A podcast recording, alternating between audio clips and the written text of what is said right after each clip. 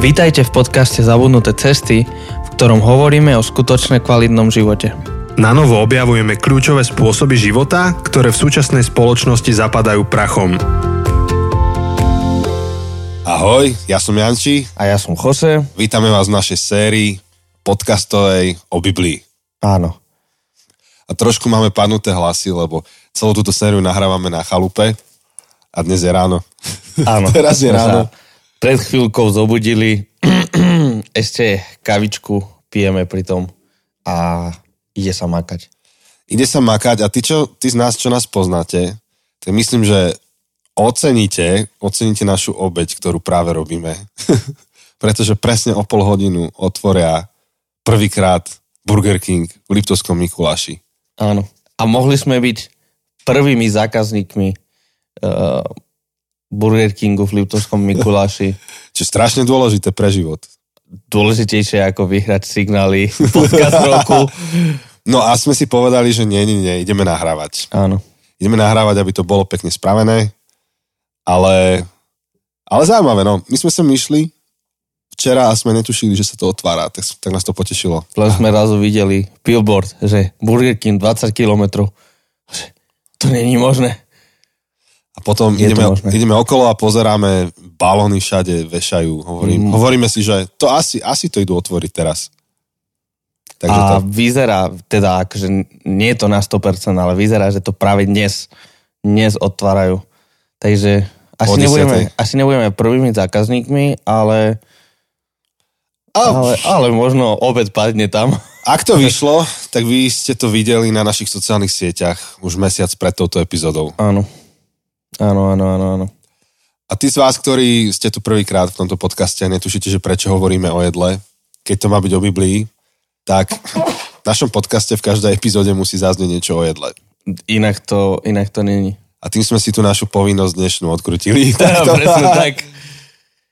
Hej.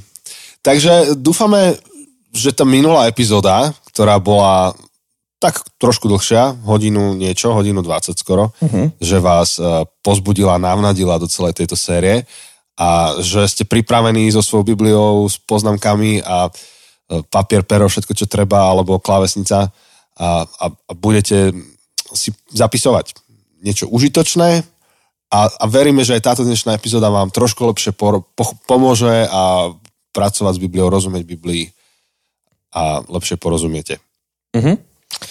A zároveň my sme včera ešte s Chosem potom meditovali tu večer, teda pre, premyšľali, rozprávali sa, Meditovali. tak sme meditate, meditovali, premyšľali nad tým, že, že tá téma vôbec toho, ako čítať Bibliu a ako je rozumieť, že to je, to je úloha na celý život, Mhm. že to, to sa strašne zle dáva do nejakých štyroch epizód, ale tak naša nádej je, že aspoň to aspoň niečo pomôže, trošku to skvalitní, dávam to nejaký rámec, v ktorom sa hýbať a určite vás pozbudzujeme, že, že neprestante s tým po, štyroch, tých, po týchto štyroch, piatich epizódach, ale, ale nechajte si to ako životnú úlohu a predsavzatie. Mhm.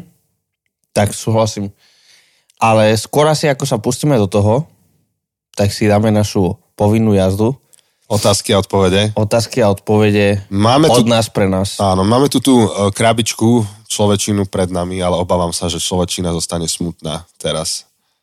Pretože nahradila ju novšia človečina, OpenAI, s, ktorým, s ktorým dúfam, že sme vás príliš neotrávili na Vianoce, keď sme celú epizódu s tým skoro robili. Áno, áno, áno, áno.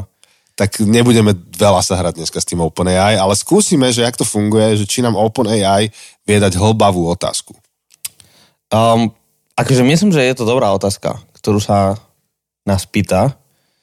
Um, som jej zadal, mu zadal Tomu, jemu, tomu, onomu, im. spýtaj sa ma niečo zaujímavé a mi odpísalo v poriadku, takže sa ma chceš niečo zaujímavé.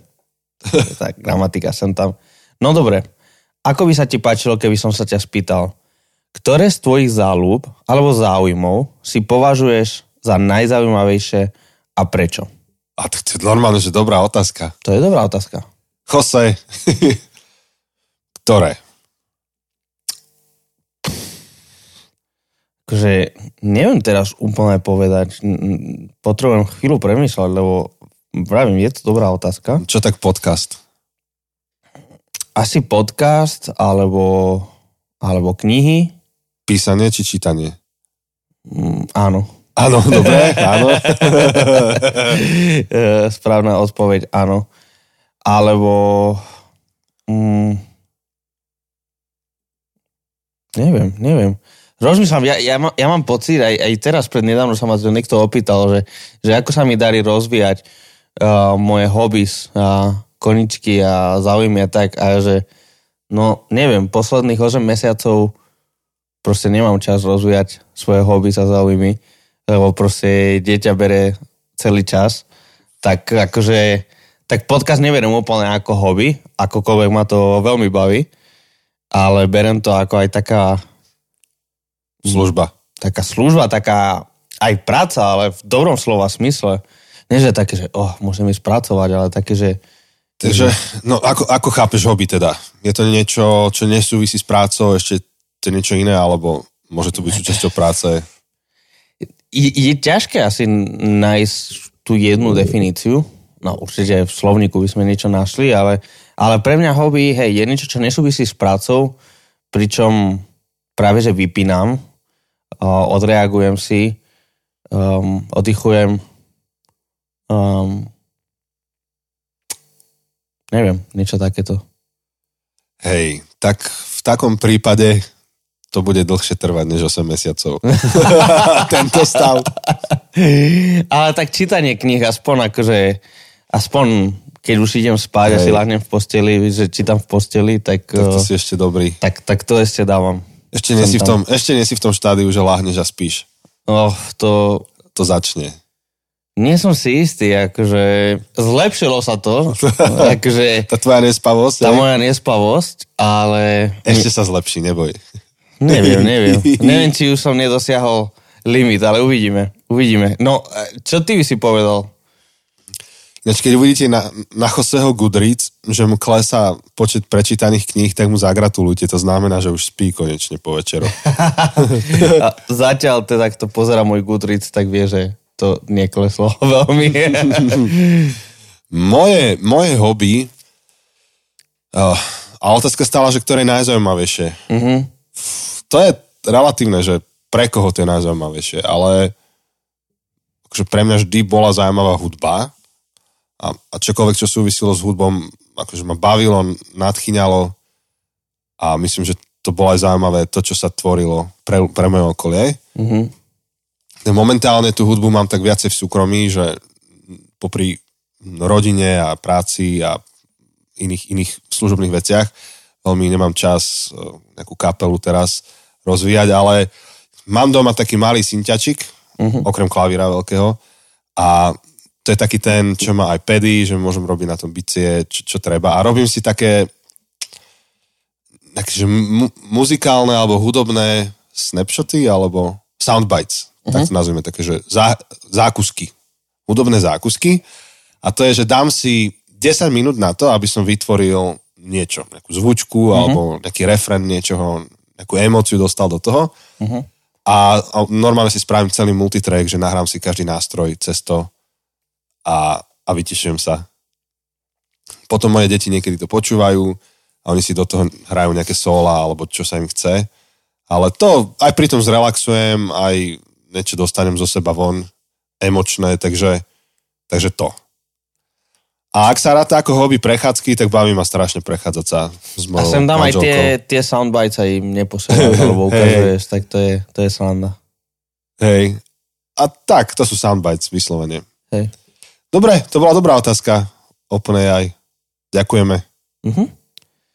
No, a čo, ideme teda k našej téme? Poďme k téme, jasné. Takže máme druhý diel. Uh, sme to tak pracovne nazvali. Neviem, či sme to tak aj naozaj nazvali potom. Uh, vy to viete, my to ešte nevieme. Uh, časový paradox. Uh, uh, potreba interpretácie. Takže v minulej epizóde, v prvej epizóde, keď sme robili taký úvod, že čo je Biblia, čo Biblia nie je, tak, uh, tak v podstate, uh, keď sme to adresovali, tak nám nám nastala pomaly, z toho, ako sme to aj trochu vykreslili ten obraz, tak uh, problém, že, alebo otázka, že ako máme teda Biblii rozumieť. Ak je to dôležitá kniha, ak je to potrebná kniha, ktorá formovala aj našu spoločnosť, našu civilizáciu, um, vďaka ktorej, teda nielen vďaka tej knihe, ale aj akože vďaka knihe, vďaka Biblii sme tým, kým sme dnes, tak um, ako máme k tomu pristupovať?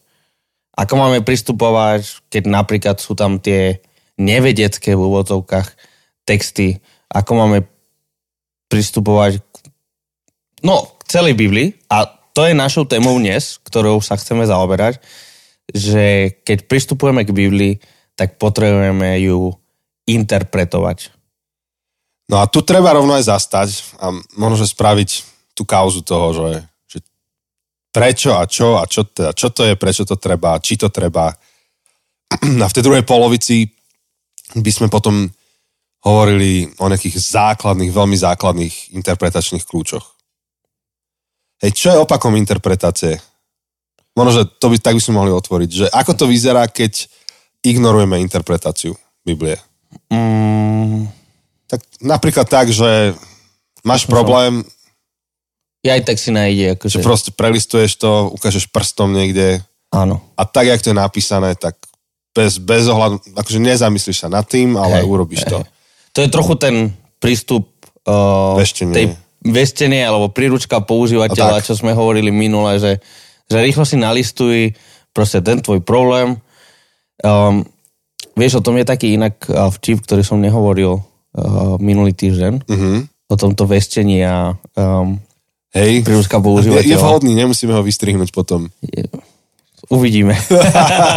ale, ale tak mňa to naučili na mládeži, takže to by mohlo byť. No. Sice to nie je žiadnou to zárukou. Nie, presne, to nie je žiadna záruka ničoho. ale, ale vieš, to bolo, že, že človek chytí Bibliu a chce akože uh, práve s týmto prístupom, tak chce, že čo Biblia ku mne dnes hovorí, že, že, že idem akože listovať, tak proste začne random listovať mm-hmm. a že tam, kde zastane, tak to je Bože slovo uh, pre mňa dnes. Uh-huh. A tak listuje, listuje a sa zastaví pri texte, kde hovorí, kde hovorí a Judáš šiel ano. a sa obesil.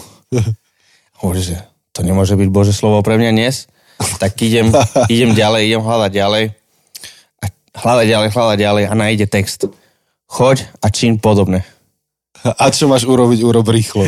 to bolo že druhýkrát si povedal, že, že fú, to nemôže byť Bože slovo pre mňa dnes. A tak tretíkrát, že ja to ešte netretie. A že, že, čo máš urobiť, urob rýchlo.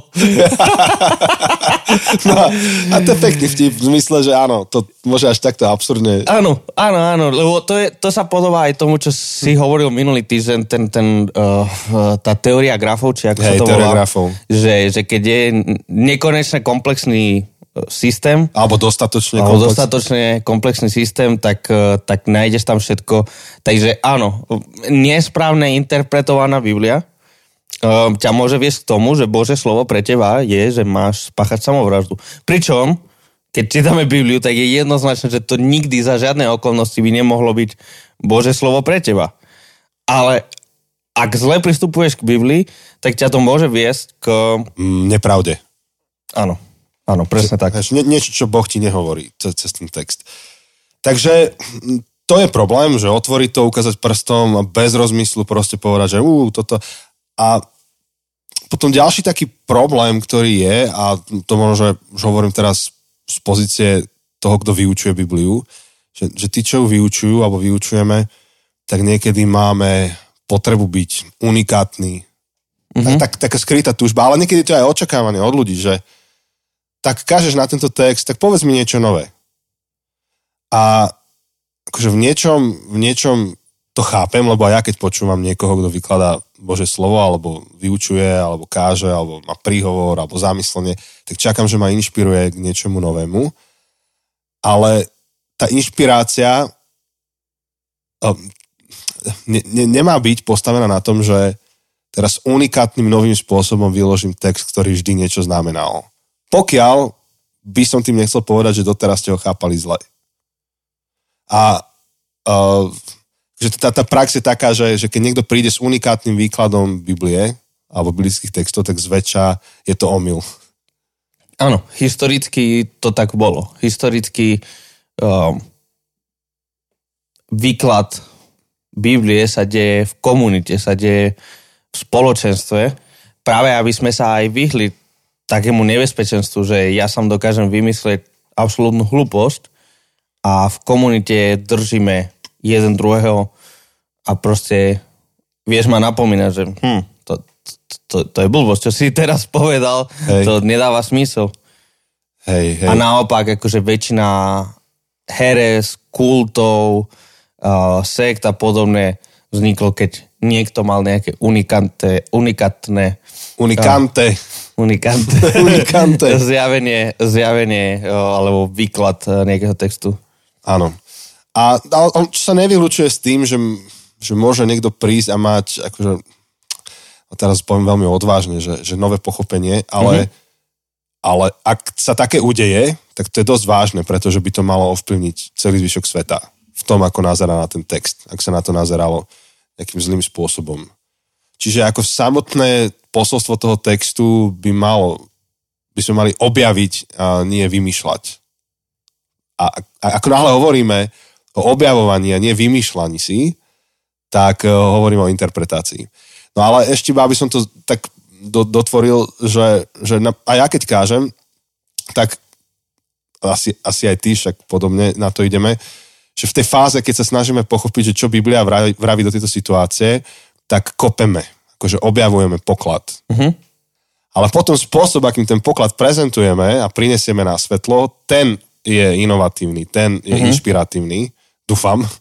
A hľadáme spôsoby, ako ten poklad vystaviť, ukázať, použiť. Ale, ale to, čo hovorí Bože slovo a Biblia, tak to je poklad, ktorý kopeme a, a preto máme s Chosem tie, tie knižnice, knihy, aby sme, aby sme vykopali a budeme hovoriť teraz teda dnešnú epizódu, že, že čo to je to kopanie pokladu, ako to vyzerá. Ano. A tiež treba poznamenať, že, že každý čítateľ Biblie je interpretom. No, áno. No, že, že nevie, nevieš to čítať neutrálne, že ty ju interpretuješ tú Bibliu. Problém je, ak máme pocit, že len to, ako to ja chápem a vidím, tak to rovná sa zámer Ducha Svetého. Áno. Keď inšpiroval, keď inšpiroval tých ľudí. Presne tak. To môže znieť ako veľmi zbožné, že čítam si Bibliu a dostanem nejakú myšlienku a že, že to je Duch Svetý. A takto, rovno disclaimer. Ja nepochybujem o tom, že keď čítame Bibliu, Duch Svetý môže prehovárať k nám. Absolutne. To, to nie je to, čo chcem poprieť, ale pravda je, že zároveň, keď čítame tie texty, tak nie všetky myšlienky, ktoré nám prídu na mysel uh, v tej chvíli, sú myšlienky z Ducha Svetého, niektoré sú proste naše myšlienky a nemusia byť ani dobré, ani zlé. Akože, teda nie sú nutné ani dobré, ani zlé, ale jednoducho sú to naše myšlienky, je to niečo, čo nám napadne. My, keď čítame Bibliu, a to som hovoril aj v prvej epizóde, nevieme si dať dole tie naše okuliare, ten náš filter, cez ktorý pozeráme na svet, ten náš svetonázor, uh, tie naše hodnoty, tú našu históriu. Uh, my nevieme čítať príbeh o... My nevieme čítať príbeh o vzťahu otca so svojím synom mm-hmm. bez toho, aby sme ignorovali to, aký je náš vzťah ako syn so svojím otcom alebo dcera so svojím otcom. A samozrejme, prejdem teraz akože do extrému. Žena, ktorá zažila násilie alebo dokonca znásilnenie, keď bude čítať akože niektoré texty, v ktorých sa deje násilie voči ženám alebo je nejaká žena znasilnená, tá žena číta ten text s tým svojim pozadím. Každý z nás prichádzame k Biblii s nejakým pozadím niektorými pozitívnymi vecami, s niektorými negatívnymi vecami. A to, čo nám napadne, keď čítame Bibliu, nevždy nutne sú myšlenky, ktoré Duch Svetý prehovára k nám, ktorým boh, ktorými Boh prehovára k nám, ale niekedy sú to len naše pozadie, ktoré sa prejavuje a ktoré, ktoré niečo reflektuje. Um, Áno, akože stojí za zámyslenie skutočnosť, že, že alebo položiť si otázku, že ako je možné, že dva rôzni kresťania z rôznych cirkví ktorí veríme, že majú toho istého Ducha Svetého, čítajú tie isté texty biblické, prídu k dvom rôznym záverom. Áno. Ak, ak počujú toho istého Ducha Svetého. A pozrieš na životy obidvoch ľudí, vidíš, že zbožní ľudia, verní ľudia, um, milujú Bože slovo, milujú Boha, načúvajú Duchu Svetému, modlia sa, čítajú ten istý text, tú istú Bibliu a dojdú k dvom rôznym záverom. Dosť vážnym. Napríklad, jeden príde k záveru, že môže si zobrať hypotéku, lebo to je, ta, to je jedna téma, akože peňazí, hej, to je, to uh-huh. biblická uh-huh. a téma dlhov, peňazí, požičiavania si. Jeden dojde k záverom, že môže si zobrať hypotéku a druhý dojde k bytostnému záveru, že je to proti Biblii. Čiže akýkoľvek dlh. Akýkoľvek dlh. Ako je to možné? Hej. A, alebo vážnejšie veci. Toto je taká osobná vec, ale na cirkevnej úrovni sa to rieši globálne. Hej, že, že, že môžu ženy uh, byť napríklad, um, že kazateľky, hej, sú cirkvi, kde sa to smie, alebo môžu, potom sú cirkvi, kde nie. Že ako je, ako je možné, že, že zbožní ľudia čítajú tie isté texty, počúvajú toho istého Ducha Svetého, k dvom rôznym záverom. A ťažko by bolo povedať, že to je preto, že Duch Svetý im to hovorí. Lebo predsa Duch Svetý si nebude protirečiť iba, že by tam mal master plán nejaký, že jeho cieľom je zmiesť, zmiasť ľudí a vytvoriť nejaké protichodné uh, prúdy. Je to možné? Grand plan, nejaký obrovský, vieš. Áno. Je to zároveň nepravdepodobné, alebo znie nepravdepodobné. Ale, ale skôr akože, čo sa tam pravdepodobne deje, je, že tí ľudia prichádzajú so svojím svetonázorom. Mm-hmm. A ten svetonázor včítajú do Biblie. Um, uprednostňujú texty, ktoré vyhovujú ich názoru a dávajú menšiu dôležitosť uh, tým textom, ktoré, ktoré nesedia ano. do jeho svetonázoru. Hej, že vlastne ak čítanú Biblie prichádzame s, ty si povedal, že istým svetonázorom alebo s istou tradíciou interpretačnou. Áno, tradícia, áno. A dokonca aj cirkvy protestantské, medzi ktoré sa radíme my, keď povieme, že my nemáme tradície, teda nie, že nemáme tradície, akože tradície má každá církev, ale že až, že stávame písmo nad tradície, tak, tak že v skutočnosti je tradícia čítania písma, ktorú stávame nad písmo. Áno, presne tak. Presne tak. To... Takže či, či chceš, či nechceš, je to tak. To sa nevieme toho zbaviť. Alebo nevieme úplne sa toho zbaviť. Jednoducho je to ja neviem, či je to proste niečo prirodzené pre nás to tak robiť, alebo... Akože to sa nedá ináč. Ty sa narodíš na tento svet a buduješ si filozofický aparát bez ohľadu na to, či si to tak nazval alebo nenazval. Ty si buduješ systém, systém, ktorým porozumievaš tomuto svetu. A tu je vlastne jeden z ďalších omylov, ešte predtým, než budeme hovoriť o tom, ako robiť exegézu, alebo teda interpretáciu, tak jeden z omylov, s ktorým sa tiež stretávam v rozhovoroch, keď niekto mi povie, že nepotrebuje filozofiu, teológiu, nepotrebuje čítať knihy o Biblii, vzdelávať sa v tom, pretože je to iba on a Duch Svetý a písmo. Uh-huh. Akože čo chápem na jednu stranu, že nie každý uh, má na toto čas. Uh-huh. Teraz ísť a to, čo ty alebo ja máme na to čas. Jasné. Ale to, čo akože tr- nebezpečné v tom celom je myslieť si, že ja ako človek môžem neutrálnym spôsobom čítať Bibliu. Že však stačí iba, že ja úprimne prichádzam k tomuto textu a načúvam Duchu Svetému a všetko bude, všetko bude fajn. Prečo je to nebezpečné? No preto, lebo ja už mám nejakú filozofiu, nejakú teológiu v sebe, nejaké predpoklady, s ktorými pracujem. To, čo si hovoril o tie filtre. Uh-huh. Že ty keby si nemal základné vzdelanie o logike, o logike argumentov, tak ne, nepochopíš ani jeden Pavlov list. Uh-huh. Ne, ani jednu vetu nepochopíš jeho pomaly, ano. lebo všetky, má, všetky sú, no, no všetky nie, to není tak, ale drvá väčšina toho, čo Pavol robí, sú argumenty, ktoré majú proste nejaký logický vývoj. Áno. Keby si nemal základné porozumenie nejaké geografie alebo vôbec života ako takého, ani evanília ako príbehy nepochopíš. Nedá uh-huh. ti to zmysel. Uh-huh. Áno. A však ja som, to, ja som to raz prirovnával a samozrejme nie je to dokonalé prirovnanie, nie je to jednak jednej, ale my ako kazatelia proste veľa sa vzdelávame v tej našej oblasti čítame veľa teologických kníh a kresťanskej literatúry a tak ďalej a tak ďalej. Um, rovnako, keď niekto je programátor, tak sa vzdeláva v tej svojej oblasti. Uh-huh. Robí si certifikáty, kurzy, učí sa nové programovacie jazyky alebo nové veci. Predstav si, že by som prišiel k programátorovi a mu hovoril, že podľa mňa tento kód by si mal napísať takto a takto. Povedala mi to OpenAI. áno, áno, áno, áno, áno. Proste, že no. ja to tak akože, ja to tak vnímam. Ja to tak cítim. Ja to tak cítim, že lepšie by bolo tento kód robiť takto a takto. Uh-huh. Alebo proste prídem uh, za Aďom, hej, keď... Uh, náš grafik. A náš grafik, ktorý nám teraz robí web a design a všetko a, a mu poviem, že vieš čo, podľa mňa by sa tu hodila taká... Blikajúca Žirafa.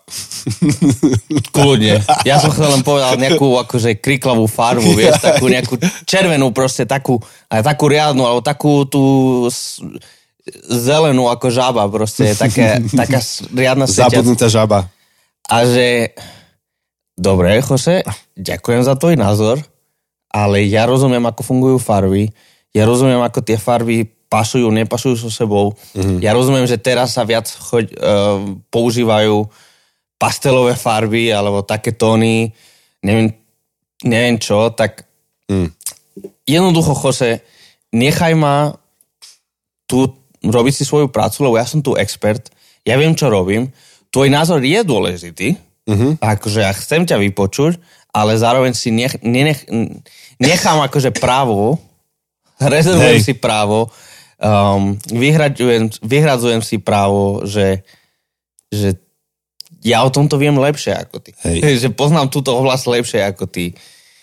Áno, ale niekto by mohol namietať, že, že predsa len akože technické knihy alebo takéto akože profesionálne záležitosti je niečo iné ako živé Bože slovo dané ľuďom uh, a zároveň im je daný uh, pomocník a učiteľ Duch Svetý, ktorým pomáha to slovo čítať. Hej, že toto by mohla byť tá námietka, že predsa len by to malo byť iné a malo by ti stačiť.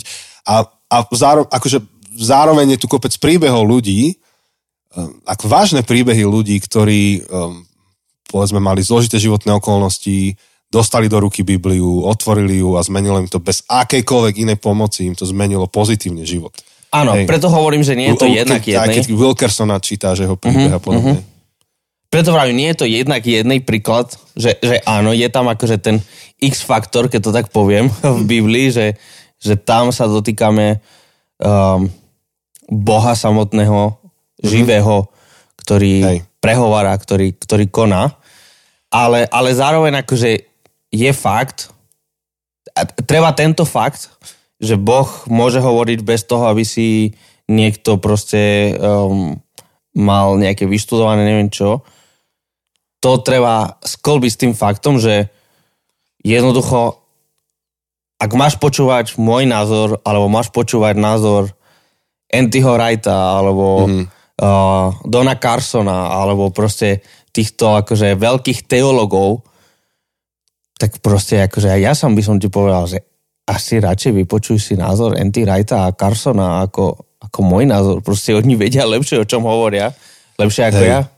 Čiže to je dôležité povedať, že sa to nevylučuje. Takéto božské pôsobenie, Božie pôsobenie v nás pri čítaní Božieho slova, a ktoré zároveň ešte, to by som povedal, že, že Duch Svetý môže nám komunikovať veci aj pri inej literatúre ako čítanie Božieho slova, rozumieš? Ty môžeš čítať úplne iný druh knihy, lebo tento zážitok s Bohom, kde Boh k tebe prevraví, sa nelimituje iba na čítanie Božieho slova. Uh-huh. To to už, to už ideme do úplne inej témy. Že môžeš byť na koncerte nejakej kapely, môžeš pozerať film, môžeš prechádzať sa v lese, byť sám v tichu, čítať nejakú neviem, Dostojevského alebo niečo úplne iné a zrazu nejaké slovo, nejaká veta k tebe prehovorí a ty vieš, že, že toto Boh vrávi ku mne. Akože to sú, to sú šupa zážitky, kto to zažil a vie. A zároveň sa to nevylučuje s tým teda, že Boh Bibliu môže nám otvárať, od, od, odokrývať a aj bez, bez toho, aby sme si niečo hlbšie zoštudovali k tomu. Sú, sú množstva svedectiev ľudí okolo toho, ale je to skôr neštandardný prístup k Biblii. Je to také, že keď to Boh urobí v tvoj prospech, super, ale to nie je to, k čomu sme vyzývaní na dennej báze. Že len tak, bez, ďalšieho hlbšieho záujmu iba to otvoriť a že však uvidíme. Už len preto, že sama Biblia hovorí v liste Efeským, ktorý tu ja rád citujem celý, celé 4 roky, čo robíme podcast, že Boh dal cirkvi rôzne dary na to, aby církev rástla. Okrem iného, učiteľský dar. Mhm. Ak by stačilo iba, že ja, Duch Svety a Biblia, nepotrebujeme učiteľov.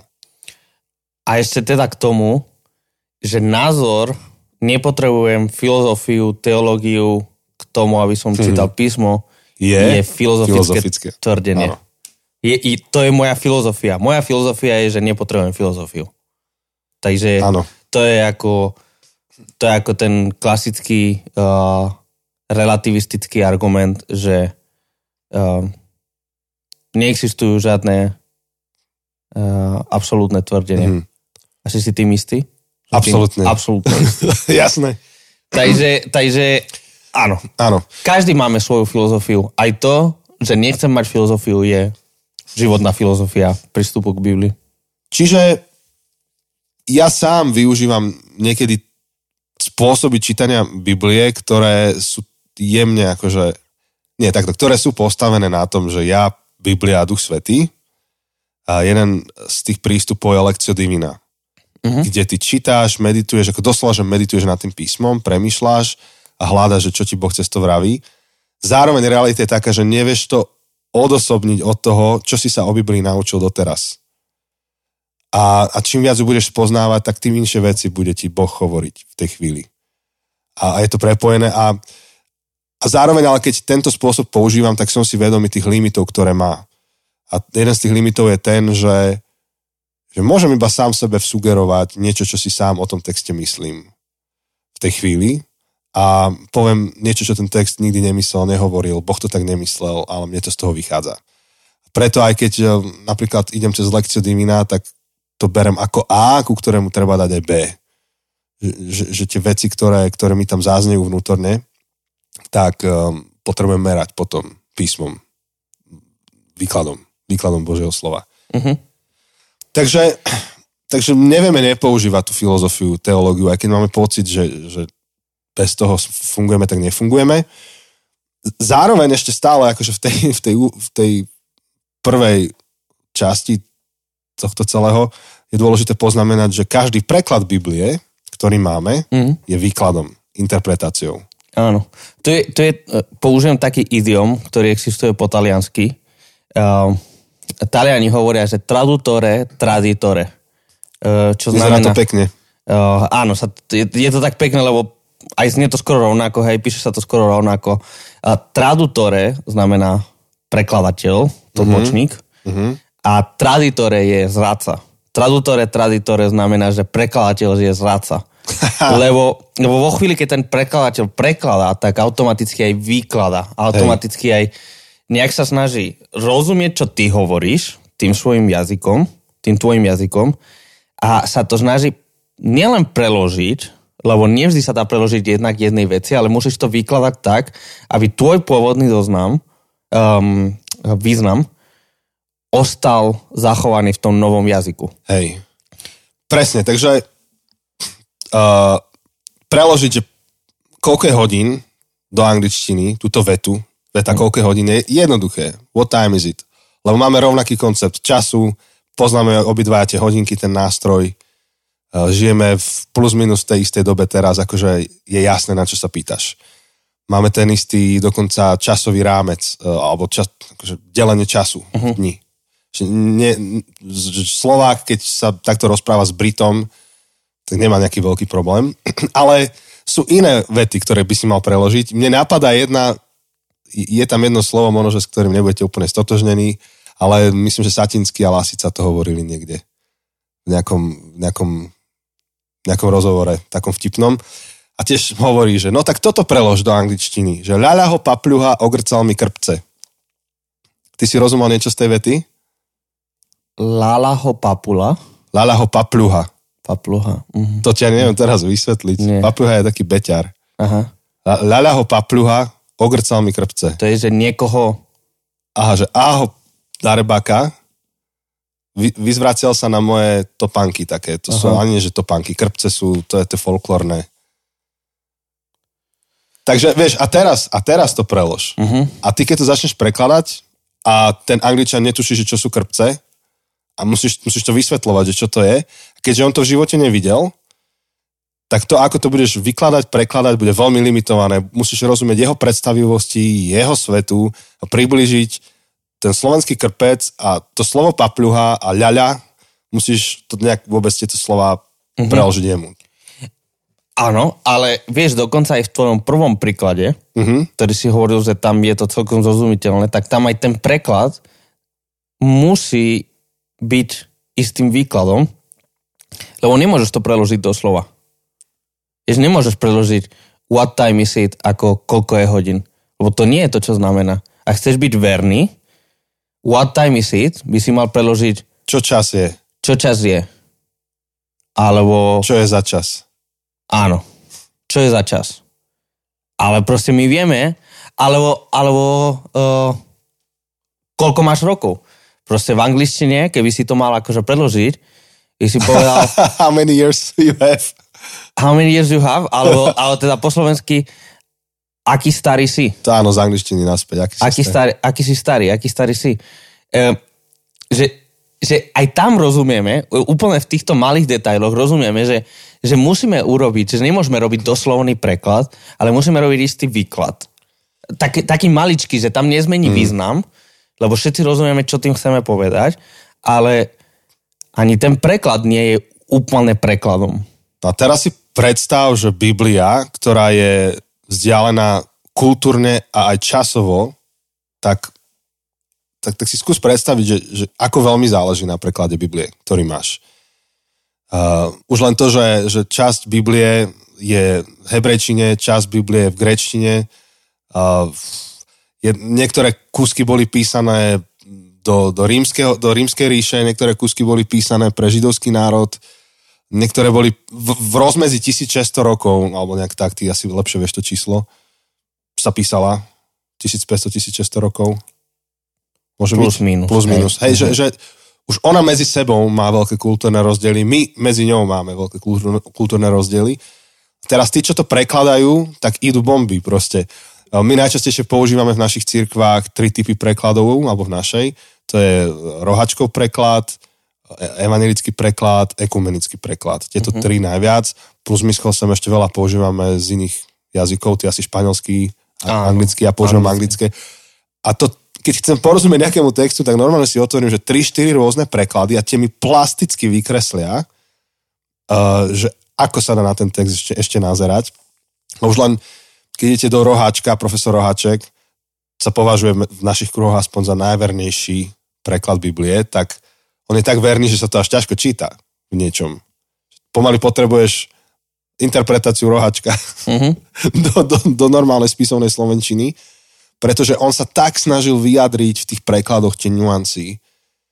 A, a potom máš až po také veľmi voľné preklady, ako je The Message. Jose, ty by si vedel vysvetliť tie základné dve delenia toho, ako robíš preklad Biblie? Áno, to, to, to sú dva základné prístupy a potom je to celá škála medzi Hej. tým.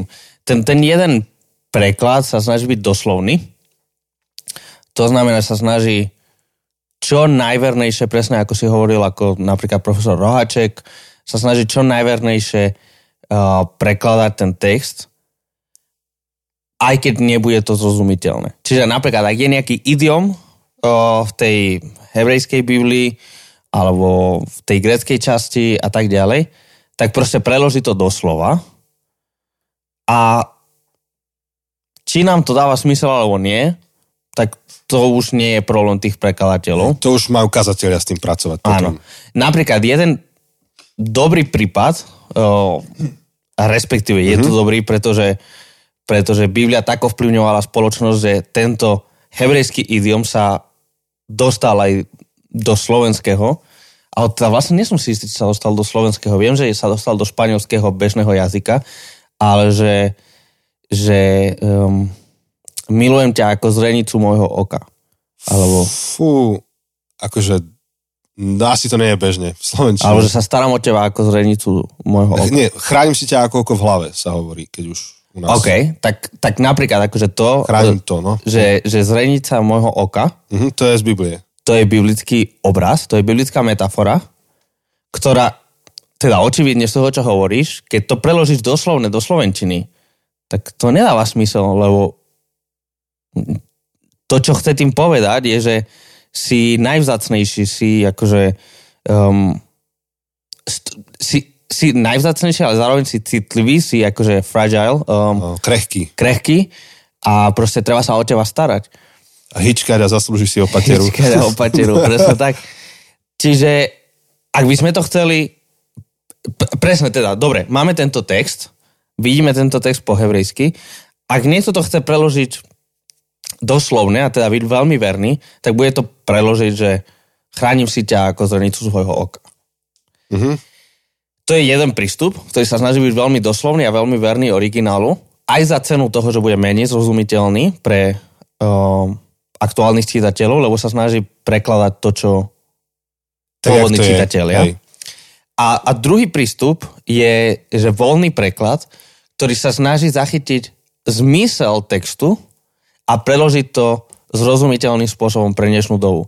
Takže ten istý text, ten druhý prekladateľ by preložil, že chránim si ťa ako oko v hlave. Je to to, čo Biblia píše? Nie. Biblia nepíše chránim si ťa ako oko v hlave. Je to zmysel toho, čo chcel pôvodný autor napísať? Je to diskutabilné, ale tento prekladateľ si to myslí. Áno, áno. A tam je najviac vidieť to, že on to vykladá. Áno, presne, presne. Um, A, po, no a potom, prepač, potom problém je, že ešte aj ten najvernejší, najdoslovnejší preklad Biblie je výkladom, lebo nevieš to, nevieš to dať 100% jedna k jednej, tie preklady. To, to, to sú nepreložiteľné niektoré frázy už len tým, že inak fungujú tie jazyky. Áno, a, a, a tým, že nemáme žiadnych pôvodných um, Ľudí. ľudí, čiže dobre, z rôznych dôvodov vieme predpokladať s veľkou istotou, že zrenicu môjho oka je idiom. Ale my čisto teoreticky, keď vidíme ten text, my nevieme, či je to idiom alebo nie. My nevieme, či, je to dos- či, či máme to rozumieť metaforicky alebo doslovne. Alebo to bol nejaký diamant, zranica oka, Áno. Čiže ktorý si chráni. za normálne okolnosti, proste ty by si niečo povedal po slovensky, ja tomu nerozumiem, tak sa ťa pýtam, počkaj, to myslíš doslovne, alebo je to nejaká metafora? Uh, hej, proste, že to si pamätám, ako raz som bol úplne zmetený, keď sme boli s tvojim otcom a sme mali mať nejaké stredko a hovorí, že no poďme do tejto reštiky a dáme si do nosa.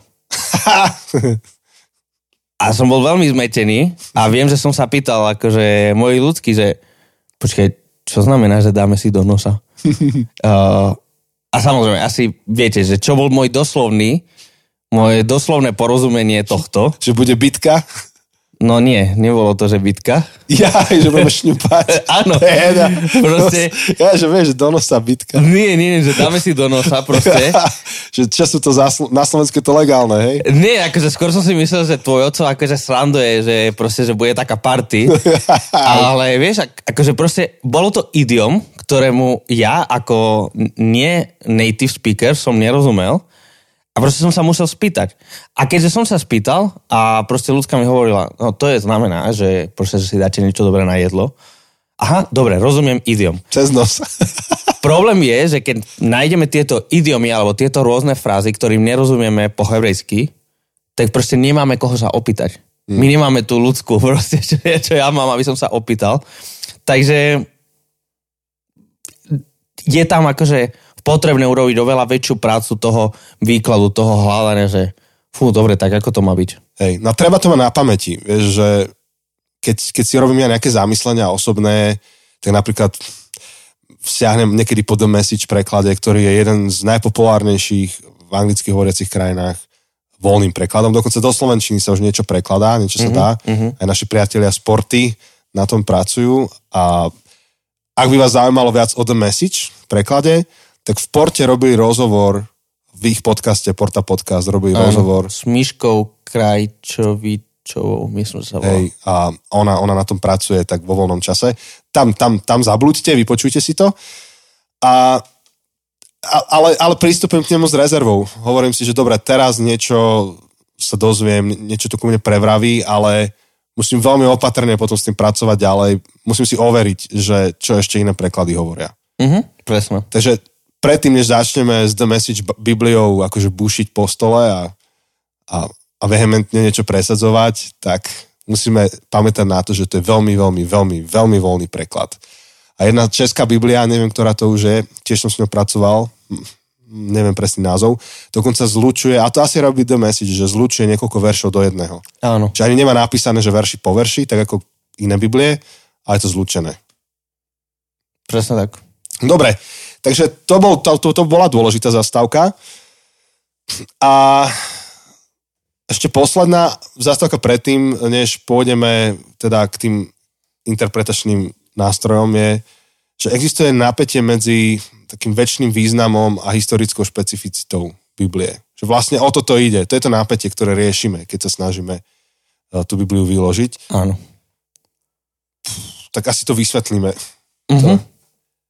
Väčšiný význam znamená, že tie texty nám majú niečo odkomunikovať a budú väčšine platné.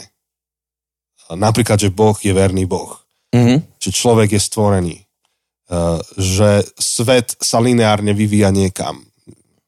Uh, a tak ďalej. Že, že to sú tie väčšie posolstvá, ktoré, ktoré platili ako kedysi, platia dnes, majú, majú pre nás význam, potrebujeme ich rozumieť. A zároveň, a, a te, ešte raz, tá, tá prvá časť, ten väčší význam, tam platí, že Biblia je písaná pre mňa. Aj keď niekto povie, že to je to, čo sme spomínali v minulej epizóde, že to je Boží dopis tebe, že to síce veľmi akože metaforicky, romanticky povedané, niekto sa, niekomu to šmakuje, niekomu nie, tak dajme, tak z časti to platí, hej, že je to niečo pre teba, má to väčší význam, platný pre teba, zároveň nie je písaná pre teba, nie je písaná pre nás, pretože bola písaná konkrétnymi ľuďmi pre konkrétnych ľudí v konkrétnom čase. A má tú historickú spe- špecificitu. Vlastne, keď budeme hovoriť o interpretácii Biblie, potrebujeme rozumieť, že ide o toto napätie a toto napätie sa snažíme nejak rozluštiť. Čo to znamenalo pôvodne a čo z toho platí pre mňa dnes? Akým spôsobom? Čo sú tie väčšie významy? Ja neviem, či Jose, ty to chceš ešte rozšíriť, alebo ideme na exegezu? Mm, as, asi netreba, ale je, je to dôležité rozumieť, že je tu toto napätie, alebo, alebo tak, um, hej, napätie. Myslím, že napätie je dobré slovo, s ktorým a, a s týmto napätím musíme pracovať. Takže uh, rýchlo kurz interpretácie Biblie by spočíval v tom, že jednak rovno dám ako reklamu. Uh, Kniha, ktorá podľa mňa je skvelá pre začiatok, je jednak v Slovenčine, teraz mi napadá, že v Slovenčine máme Poďme hlbšie. Uh-huh. To keď vygooglíte, že Poďme hlbšie, tak to je kniha, ktorá vám vysvetlí rôzne tie nástroje. Uh, dáme dru- si to aj na web. Dáme to na web, jasné. A druhá, ktorú držím v ruke, je How to read the Bible for all it's worth. Do češtiny je preložená Jak číst Biblii s porozumením. Myslím, že je to ale úplne vypredaná. A ale... myslím, že robia dotlač. Hej? Niečo som zachytil, že by mala byť dotlač. Nechcem dávať kačicu, ale myslím, že by mala byť dotlač. Je to vynikajúca kniha, ak sa viete k nej dostať, um, či už český, alebo um, anglický Hej. originál. To, čo teraz povieme veľmi, veľmi, veľmi lajtovo, tak v tej knihe to je do hĺbky rozobraté. Keď, keď s chalanmi alebo s ľuďmi zo z nášho spoločenstva prechádzame mm, alebo, alebo sa učíme o tom, že ako, ako Biblii rozumieť, ako ju vyučovať, tak toto je kniha, po ktorej siaham v češtine. Uh-huh. Uh, Čítame si ju, rozprávame sa. o nej. Porta doma skladom. Priatelia. Je to, je, treba ja som to počul, využiť. že je dotlač. niekde, Treba no. to využiť. Porta má skladom. Ani Martinus to nemá, ani Pantarej to nemá, ale Porta to má. Presne tak, vieme, komu patríme, komu sme uverili. Dobre, dva kľúče, dva kroky, dva kroky si zapamätajte. Sú to cudzie slova, znie to strašne ako, že o, ty kokšo, čo si, nejaký filozof, ale to sú dôležité slova. Exegeza, hermeneutika. Uh-huh. Exegeza a hermeneutika. Exegeza je to, keď kopeš a vykopávaš. Hermene, hermeneutika je to, keď zoberieš to, čo si vykopal a rozmýšľaš, ako to použiješ ty dnes. Uh-huh. Exegeza, teraz si dáme jazykové okienko. Daj, na to, Exegeza, to, na sú, to tu si. to sú dve slovička, to, sú, to je grecké slovičko, dve v jednom. Ex znamená z, alebo od. Alebo bývala. Choso dal facepalm, dobre, poď. Janči, janči, janči. Ale tak v Slovenčine sa to používa, ex. No však aj v španielčine, Vidíš, ale teraz hovoríme v grečtine. No prepač, tak povedz ešte raz. Takže X je Z. X znamená z alebo od, keď niečo vyťahneš z alebo tak. A ageo znamená viesť. Uh-huh. Čiže exegeza znamená viesť z. Čiže znamená vie, vyťahnuť význam z textu von. Exegeza je o tom, presne ako si povedal, kopať, že aký je pôvodný význam pre tých pôvodných čitateľov. Inými slovami máme list Rímanom, list Korinským, proste máme tam nejaký text, nejaké verše, tak najprv potrebujeme robiť dobrú exegezu a to znamená rozumieť, čo Pavol ako pôvodný autor, pôvodný uh, Písateľ? písateľ myslel a chcel komunikovať Rímanom alebo Korintianom, tým pôvodným čitateľom. Exegeza sa nezaujíma o to, čo ten text znamená pre môj život dnes, a ten text, ten exegeza chce zistiť, čo ten text znamenal pre tých Rímanov v roku 55 uh, v Ríme, v ich konkrétnych okolnostiach, uh, s ich konkrétnym pozadím, s ich konkrétnymi problémami a tak. Čiže exegeza sa zaujíma o tom, čo sa stalo a čo to znamená vtedy. Hej. Nerieši prítomnosť, rieši minulosť. Existuje jedno také veľmi tvrdé exegetické pravidlo, o ktorom sa dá diskutovať trošku, že text nikdy nemôže vraviť to, čo nevravel. Alebo nikdy mm-hmm. nemôže znamenať to, čo neznamenal. Čo je pravdivé, zároveň, tu iba dodám znova poznámku počiarov, my máme Bibliu ako knižnicu Uh-huh. a my vieme tie jednotlivé texty ešte dať do kontextu ostatných textov, čiže trošku nám to rozširuje pohľad na tie texty. Áno. Ale v zásade by malo platiť to, že ak niekto myslel nejakým textom niečo, tak my by sme nemali na základe toho textu urobiť niečo 180 stupňov iné, lebo sa nám to tak páči. Áno, presne tak. Takže to je akože veľmi skratké, že čo exegeza znamená a ako to môžeme robiť, alebo že čo No, k tomu. Tak kúp si knihu a Kúp si knihu Jak si z Bibli s porozumením, prečo A si to ešte neurobil. je to celoživotná úloha. Áno. Ale opäť, iba aby ste tušili, že o čom to je. Napríklad Biblia má niekoľko žánrov v sebe. Uh-huh. A toto veľmi dobre robí to, tá kniha, jak číst Bibli s porozumením, že ide žáner po žánri. A ja, ja prečítam niektoré z nich, ktoré tu sú. Že máš epištoly, máš starozákonné príbehy, máš evanelia, máš dokonca skutky svätých apoštolov, čo sú žáner sám o sebe, alebo teda problematika sama o sebe, pretože v skutkoch svätých apoštolov najviac vidíme zrod cirkvy a sú tam najviac také tie kontroverzné časti, že čo by církev dnes mala robiť. A je tam obrovská diskusia toho, že, že čo z toho je preskriptívne a deskriptívne. A o to, To sme hovorili minule, hovorili takže to minule. nebudeme rozoberať. Máte podobenstva, máte zákony, máte prorokov, máte žalmy, máte mudroslovnú literatúru a potom e, čerešnička na záver, ktorá rozdeľuje církev niekedy, zjavenie Jána. Otázka posledných dní. E, Čiže je to o žánroch. E, Ak chceš dobre exegetovať, potrebuješ rozumieť, že keď čítam tento text, v akom žánri sa nachádzam. Keď žalmista hovorí, že, že zober deti môjho nepriateľa a roztrieska ich o skaly, to je čo teraz, ako za text. Akože toto máme robiť, toto si máme prijať, e, takto Boh rozmýšľa, je, schváluje to, neschváluje to, je nám to za vzor. To, to odpoveď na toto vyplýva aj z toho, keď porozumieme, aký žáner žalmy sú. E, Keď čítame Genesis 1, stvorenie sveta, e, aký je to žáner? Vieme, že to je poézia, že, sa, že to báseň a tak ďalej a tak ďalej. A ešte dôležité je, že málo kedy, ak vôbec, je v jednej knihe len jeden žáner. Áno. Žalmy. Dobre. To je asi jediná, kde je vyslovené celé je to poézia. Niekto by povedal, že sú tam proroctvá. OK. Tak dajme tomu, že ani žalmy. Ale teda Ale dobre, ok, dajme tomu, že žalmy, myslím si, zjednodušme si myslím to. si že, že, že A príslovia tiež sú celkom jasný žáner. Áno, áno, áno, áno. Ale celkovo akože biblické knihy zväčša miešajú žánre. T- nie, že miešajú, používajú rôzne žánre. Jo, áno, Je- máš no. kniha Leviticus, ktorá je väčšinou zákony, ale je tam aj narratívum, je tam akože zo pár príbehov, kde akože to ten zákon je pozastavený a deje sa nejaké, nejaký príbeh. Um, máš uh, kniha Zjavenia, ktorá je teda apokalypsa, to je, to je samostatný žáner, ale máš tam aj listy a máš tam aj istý narratívum, uh, trochu narratívum. Máš... Uh, máš Evangelia. List, ev, no, Evangelia, hej, tam, Tam sú máš príbehy, máš tam historické, máš tam rodokmene, zároveň sú tam podobenstva, proroctva, všetko možné. všetko. Máš uh, listy Apoštola Pavla, ale potom zrazu v, druhé, uh, v, druhej kapitole Filipským zrazu je tam poézia. Báseň. No. Basen. Čiže a tak ďalej a tak ďalej, proste miešajú sa, miešajú sa tie žánre, doplňajú sa, uh, tí autory bohato používajú tie žánre, aby rôzne veci komunikovali, lebo, lebo inak čítame rôzne žánre, aj my to nezvieme. Proste iným spôsobom čítam Harryho Pottera, A inak dennú tlač. Áno, presne tak.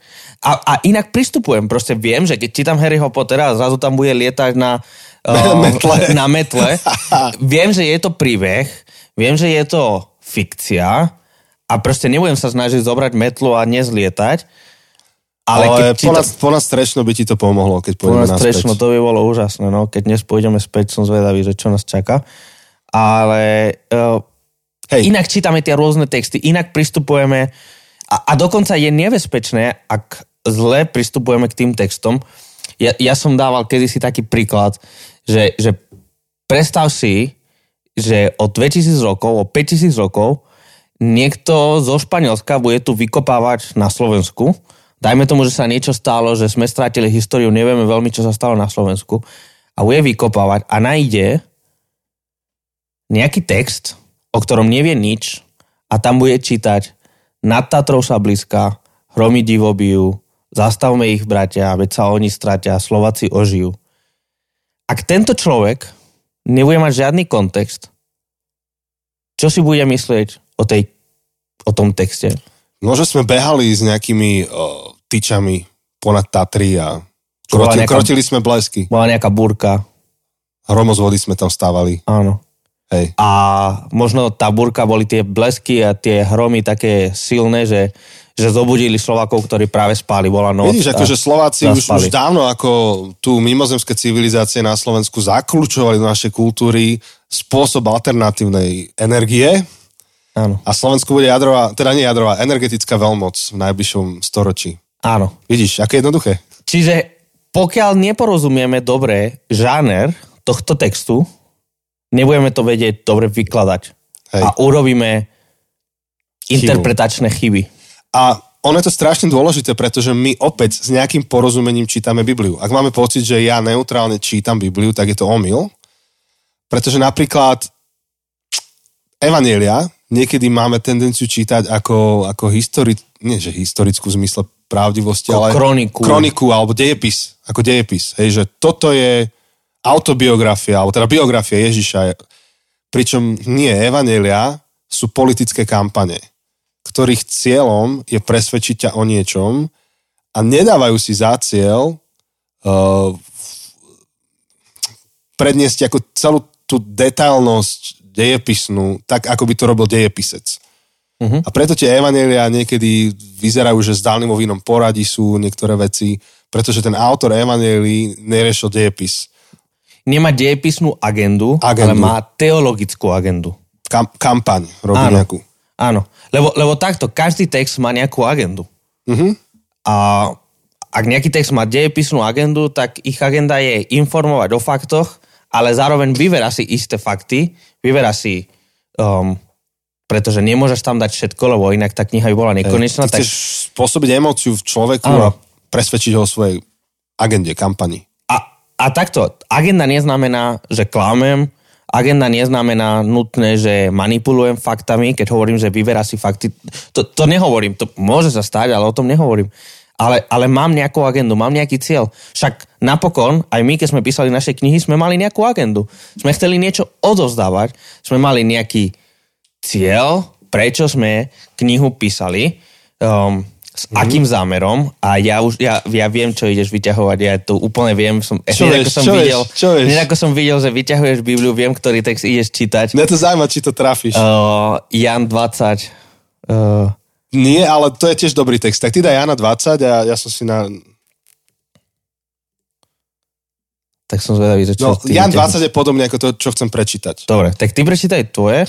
Ja som chcel prečítať Lukáša. Aha, Lukáša skutky svätých apoštolov, áno. to je jedno dielo rozdelené na dve časti. A Lukáš vysvetľuje, že prečo píše to, čo píše.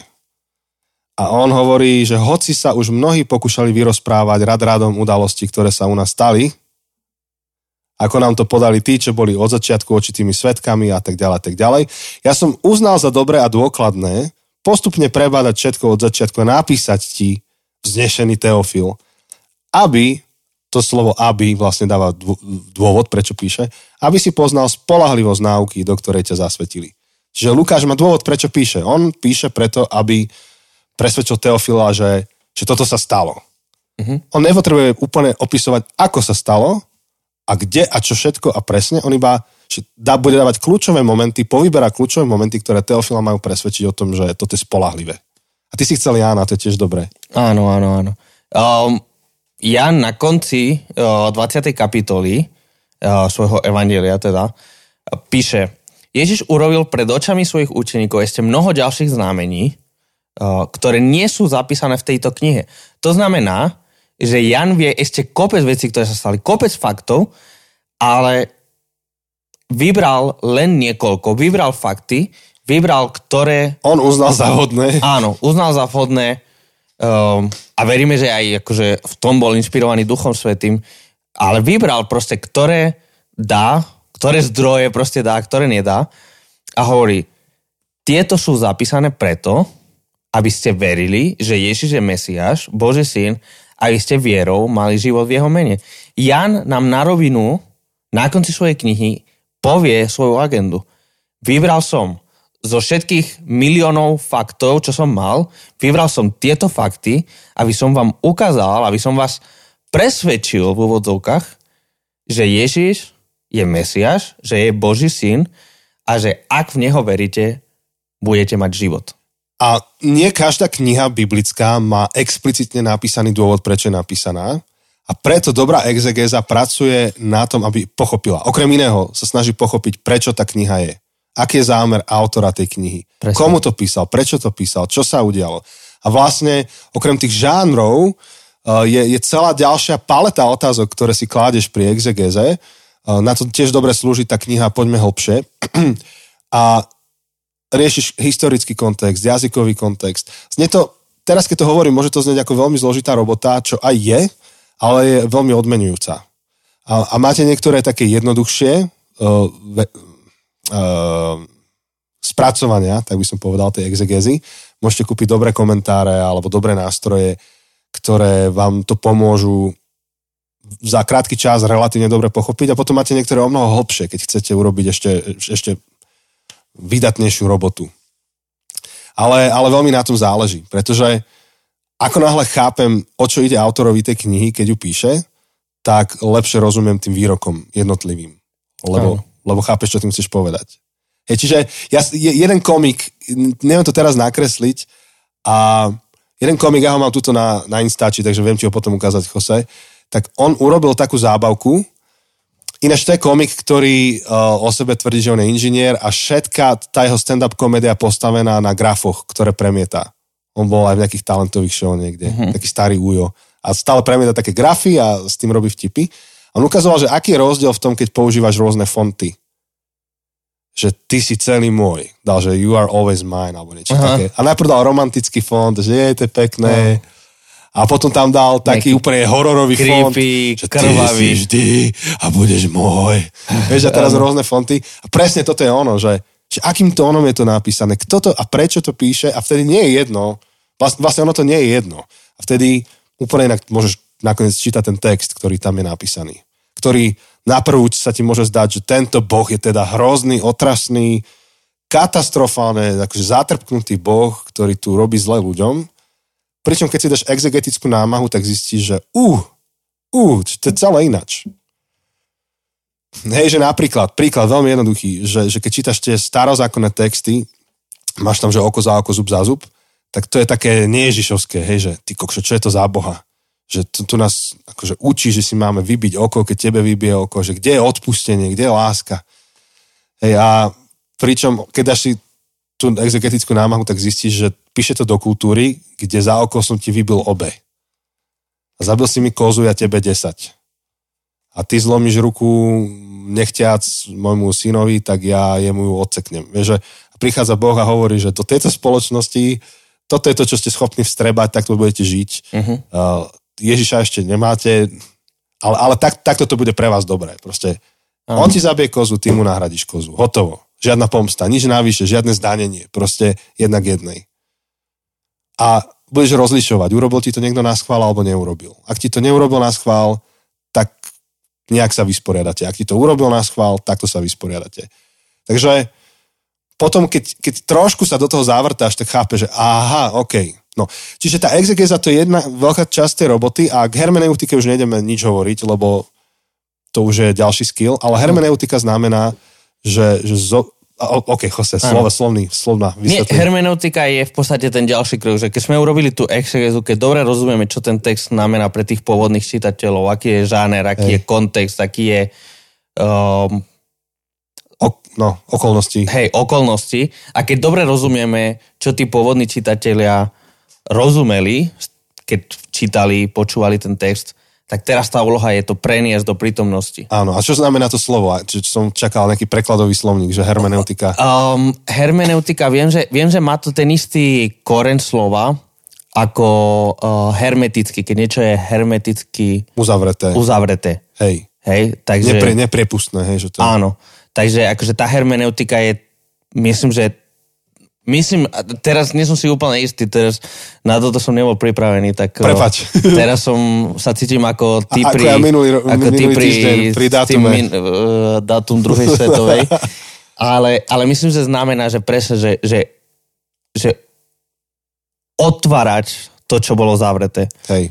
A, a tam je dôležitá, a viem, že to budeme hovoriť viac uh, um, teraz v tretej epizóde myslím, asi. že v tretej. Príbeh. Že, že príbeh a že, že hermeneutický kľúč, že čo je ten hermeneutický áno, kľúč. Áno, áno. Kľúč, tak. Že, že, že čo je ten kľúč, kľúč čo otvára toto, uzav, ten uzavretý význam, ten uzavretý... Áno, uh, áno pretože exegeza to vykope pre tú minulú generáciu a hermeneutika to prenáša pre mňa dnes. Na základe akého kľúča to prenesieš. Hej, aký adaptér máš použiť, aký USB kábel, čokoľvek, čo potrebuješ, že, čo je ten link, tá, tá, ten most medzi tým významom textu historickým a tým väčšným, o ktorom som hovoril pred, pred nejakým časom. Áno. A v tej tretej epizóde, teda budúci týždeň, budeme hovoriť o hermeneutickom kľúči. A teraz by ste mali rozumieť, kde bude zapadať tá budúca epizóda v rámci toho, keď si študujete Bibliu. Áno. A tá otázka je, že ako máme teda rozumieť, interpretovať, prinašať to staré, tá, tú starú knihu um, novým spôsobom. Novým spôsobom pre dnešnú dobu. Pre novú dobu. Dobre, znova sme Jose prešvili hodinu ďaleko. Uh, toto je dobrá téma, vidíš, tuto keď nás pustíte do tohto, tak môžeme rozprávať veľa. Áno. Normálne som taký nažavený, že dajme celú sériu iba o týchto literárnych žánroch. to by ma veľmi bavilo. Hej, alebo tuto mám knihu, že Labyrintom Biblie od Daniela Pastyrčaka, to je tiež zaujímavo píše, on zase tak poeticky sa vyjadruje. Hm, treba tiež tam... dobre rozumieť žánru. áno, treba, pri Danielovi musíte, áno, treba rozumieť jeho žánru. A, dá, dá, dalo by sa všeličo. A, uzavrieme to tu. Priatelia, tešíme sa na vás o týždeň, tá, tá budúca epizóda, na, už teraz sa na ňu veľmi teším. Áno. Interpretačná. A prajeme vám, aby, aby čítanie Biblie bolo pre vás obohacujúce, aby to bol, bolo niečo, čo vám dáva zmysel robiť pravidelne. Uh-huh. A pravidelne nie iba, že raz za rok na Vianoce, ale a, aby to bolo niečo, čím sa živíte, sítite a krmíte vnútorne. A, a my sa snažíme robiť všetko preto, aby v našich spoločenstvách alebo tam, kde my slúžime, to chutilo lepšie. Boží slovo. ale nie vďaka no. nám, ale vďaka tomu, že iba ho prinášame. A Ďakujeme vám za podporu, ktorú nám prejavujete. náš podcast je aj váš podcast, takže vždy, keď zdieľate čokoľvek u nás počujete ďalej, tak vlastne to šírite. Najlepšia sociálna sieť pre podcasty ste vy sami, keď to dáte svojim priateľom alebo keď, keď viete, že nieko, niekomu sa to zíde alebo to potrebuje.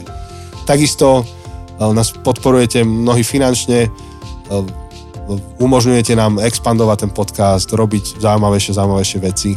Tak ďakujeme za to. Kto sa chce pridať k finančnej podpore podcastu, tak môžete tak urobiť napríklad cez systém Patreon alebo, alebo podporou priamo na účet. Všetky informácie nájdete na zabudnutecesty.sk Áno. Pridávam sa k vďake a tešíme sa na vás budúci týždeň s tým hermeneutickým kľúčom. OK. Čau. Ahojte.